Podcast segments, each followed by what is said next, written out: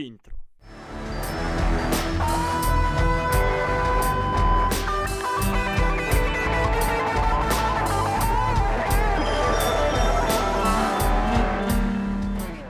Zapraszam na pierwszy odcinek krótkiego formatu.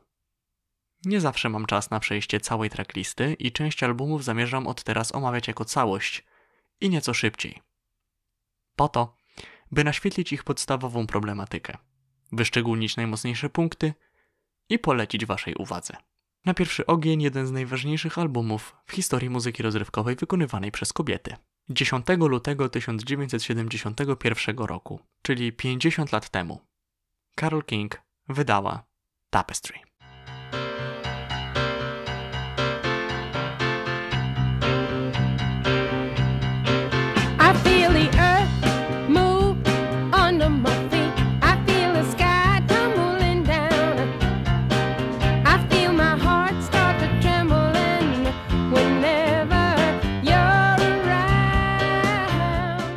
Album zaczyna się utworem I Feel the Earth Move, wzorową ekspozycją. Od pierwszych dźwięków wyróżnia się nieszablonowy, niezwykle mocny głos autorki, która w całości przejmuje stery.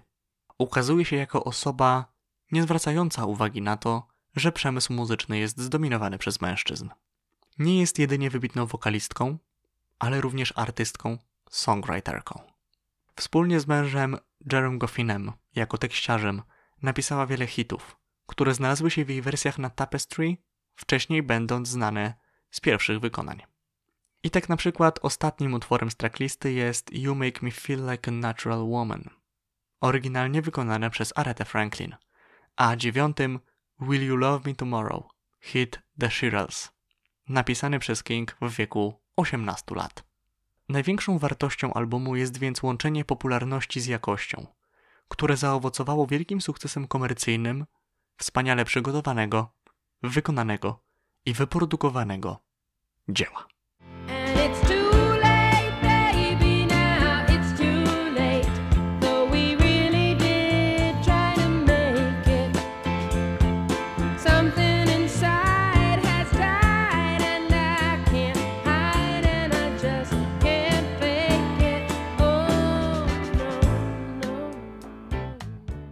Robert Christgau stwierdził, że Tapestry to wielkie zwycięstwo kultury masowej.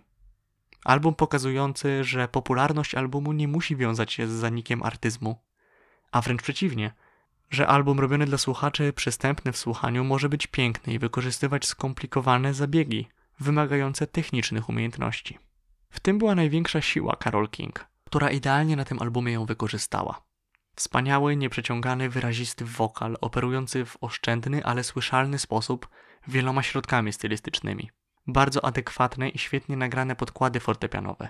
Zaangażowanie zespołu, który tutaj pełni raczej rolę tła, ale tła doskonale skomponowanego oraz niezwykle melodyjne teksty piosenek.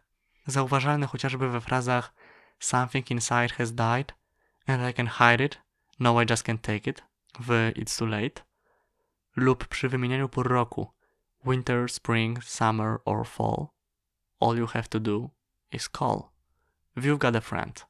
Czasami w samym tytule słychać ten niezbędny dla tego rodzaju twórczości zmysł. Tak jest w jazzującym Smackwater Jack.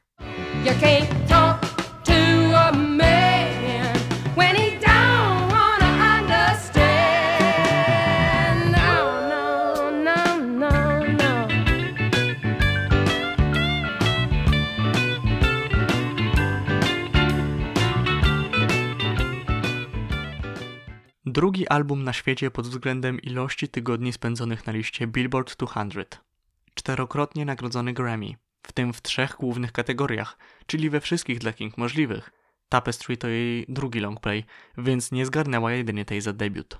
Album roku 71, You've Got a Friend jako piosenka roku, po raz pierwszy dla kobiety, It's Too Late jako nagranie roku, po raz pierwszy dla solistki. Obecność w niemal wszystkich opiniotwórczych rankingach najlepszych albumów na świecie, często w pierwszych setkach, niekiedy w pierwszych dwudziestkach. Pod wieloma względami pionierski album muzyczny, wpisujący się w kanon, w zasadzie ten kanon samodzielnie stanowiący, ale bez krzty wstydu. Takim kanonem kultura masowa ma pełne prawo się chwalić i być z niego dumna.